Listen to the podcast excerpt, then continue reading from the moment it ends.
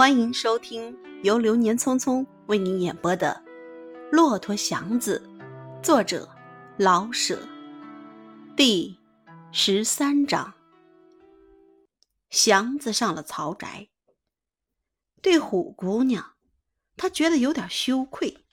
可是事儿既出于他的引诱，况且他又不想贪图她的金钱，他以为从此和他一刀两断，也就没有什么十分对不住人的地方了。他所不放心的，倒是。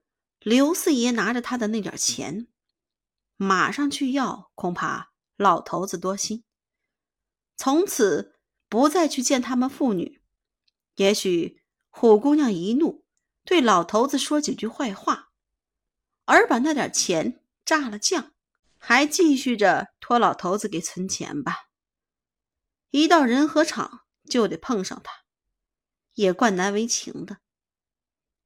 他想不出妥当的办法，越没办法，也就越不放心。他颇想向曹先生要个主意，可是怎么说呢？对虎姑娘的那一段，是对谁也讲不得的。想到这儿，他真后悔了。这件事，他开始明白过来，不能一刀两断的。这种事是永远洗不清的。像肉上的一块黑斑，无缘无故的丢了车，无缘无故的又来了这层缠绕。他觉得他这一辈子大概就这么完了。无论自己怎么要强，全算白饶。想来想去，他看出这么点儿来，大概到最后，他还得舍着脸要虎姑娘，不为要她。还不为要那几辆车吗？当王八的吃俩炒肉，他不能忍受。可是到了时候，还许非此不可的。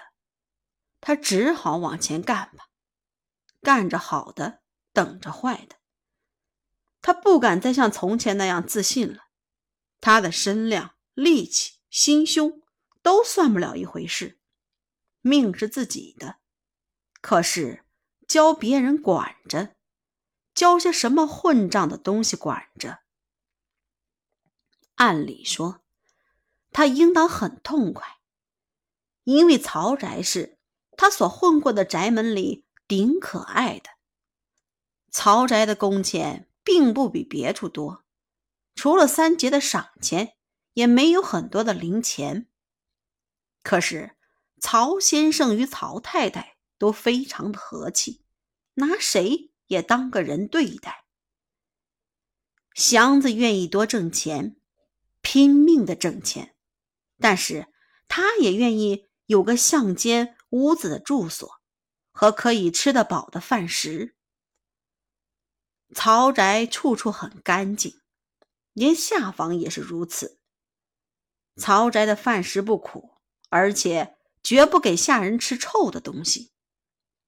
自己有间宽绰的屋子，又可以消消停停的吃三顿饭，再加上主人很客气，祥子连祥子也不肯专在钱上站着了。况且吃住都合适，工作又不累，把身体养得好好的，也不是吃亏的事。自己掏钱吃饭，他绝不会吃的这样好。现在既有现成的饭菜，而且吃了不会有脊梁骨下去，他为什么不往饱里吃呢？饭也是钱买来的，这笔账他算得很清楚。吃得好，睡得好，自己可以干干净净像个人似的，是不容易找到的事儿。况且虽然曹家不打牌，不常请客。没什么零钱，可是做点什么临时的工作也都能得个一毛两毛的。比如太太叫他给小孩去买药丸，他必多给他一毛钱，叫他坐车去。虽然明知道他比谁跑得快，这点钱不算什么，可是使他觉得一种人情，一种体谅，使人心中痛快。祥子遇见过的主人也不算少了，十个倒有九个是能晚给一天工钱就晚给一天，表示出顶好的是白用人，而且仆人根本是猫狗，或者还不如猫狗。曹家的人是个例外，所以他喜欢在这儿。他去收拾院子、浇花，都不等他们吩咐他，而他们每见到他做这些事，也必定说些好听的。更趁着这种时节，他们找出些破旧的东西，叫他去换洋火。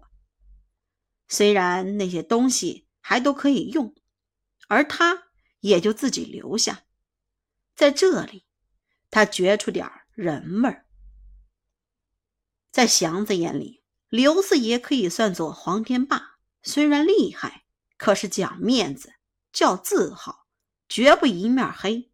他心中的体面人物，除了黄天霸，就得算是那位孔圣人。他莫名其妙，孔圣人到底是怎样的人物？不过据说是认识许多的字，还挺讲理。在他所混过的宅门里，有文的，也有武的。武的里，连一个能赶上刘四爷的还没有。文的中，虽然有在大学堂教书的先生，也有在衙门里当好差事的，字当然认识不少了。可是没遇到一个讲理的。就是先生讲点理，太太小姐们也很难伺候。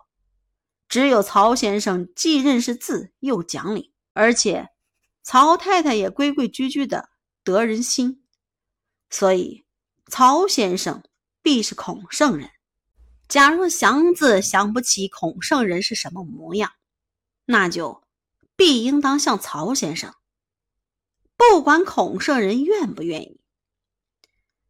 其实呢，曹先生并不怎么高明，他只是个。有时候教点书，有时候也做些别的事的一个中等人物。他自居为社会主义者，同时也是个唯美主义者，很受了威廉·莫里斯一点影响。在政治上、艺术上，他都并没有高深的见解。不过，他有点好处，他所信仰的那一点点，都能在生活中的小事上。实行出来，他似乎看出来自己并没有惊人的财力，能够做出些惊天动地的事业，所以就按着自己的理想来布置自己的工作与家庭。虽然无补于社会，可是至少也愿言行一致，不落个假冒伪善。因此，在小的事情上。他都很注意，仿佛是说，只要把小小的家庭整理的美好，那么社会怎样，满可以随便。这有时使他自愧，有时也使他自喜，似乎看得明明白白。他的家庭是沙漠中的一个小绿洲，只能供给来到此地的一些清水与食物，没有更大的意义。祥子恰好来到这个小绿洲，在沙漠中走了好多日子，他以为这是个奇迹。他一向没遇到过像曹先生这样的人，所以他把这个人看成圣贤。这也许是他的经验少，也许是世界上连这样的人也不多见。拉着曹先生出去，曹先生的服装是那么淡雅。人是那么活泼大方，他自己是那么干净利落、魁梧雄壮，他就跑得分外高兴，好像只有他才配拉着曹先生似的。在家里呢，处处又是那么清洁，永远是那么安静，使他觉得舒服安定。当在乡间的时候。他常看到老人们在冬日或秋月下，叼着竹管烟袋，一声不响地坐着。他虽然年岁小，不能学这些老人。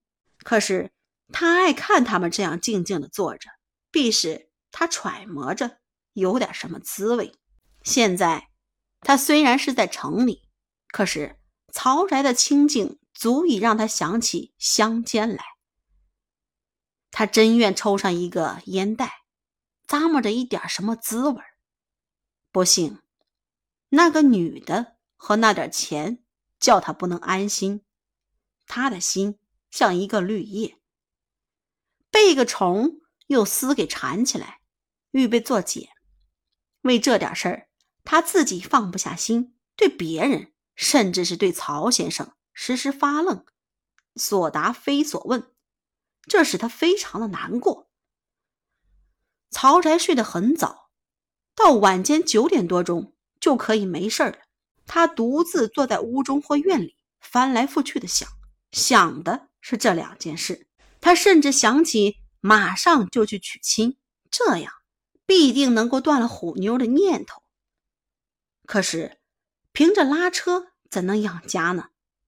他晓得大杂院中的苦哥们，男的拉车，女的缝补，孩子们捡煤盒，夏天在土堆上拾些西瓜皮啃，冬天全去赶粥厂。祥子不能受这个。再说呢，假若他娶了亲，刘老头子手里那点钱就必定要不回来。虎妞岂肯轻饶了他呢？他不能舍了那点钱，那是用命换来的。他自己的那辆车是去年秋初买的，一年多了，他现在什么也没有，只有要不出来的三十多块钱和一些缠绕。他越想越不高兴。中秋节后十多天，天气慢慢凉上来，他算计着，得添两件穿的，又是钱。买了衣裳就不能同时把钱还剩下。买车的希望，简直不敢再希望了。即使老拉包月，这辈子又算怎么回事呢？亲爱的听众朋友们。本章播讲完毕，感谢大家的收听。如果大家喜欢《流年匆匆》的演播，记得订阅哟。